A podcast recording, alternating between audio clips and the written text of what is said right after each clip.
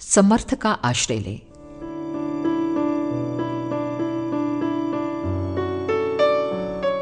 जीवन स्थिर नहीं, उनके साथ जुड़ी हुई सुविधाओं का भी कोई ठिकाना नहीं। हंसता बचपन बोझिल जवानी की ओर बढ़ता है और कराह भरे बुढ़ापे में बदल जाता है। संपदा भी सदा किसका साथ देती है? और मित्र सहयोगी भी पानी के बबूले की तरह उछलते और समय के साथ आगे चले जाते हैं। अनुकूलताएँ सदा नहीं रहती।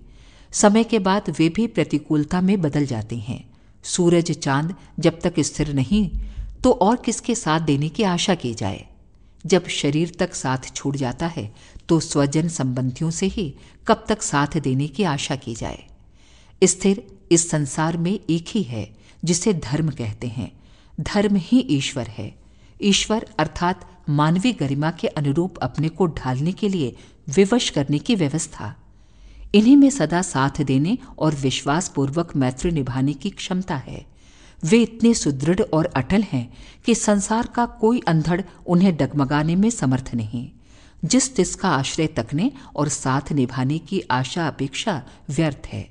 जो स्वयं अस्थिर है, वे दूसरे किसका और कब तक साथ निभा सकेंगे? इस सृष्टि में मात्र धर्म और ईश्वर ही स्थिर और समर्थ हैं।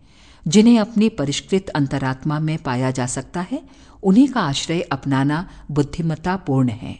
अखंड ज्योति, अक्टूबर उन्नीस सौ सतासी, पृष्ठ एक।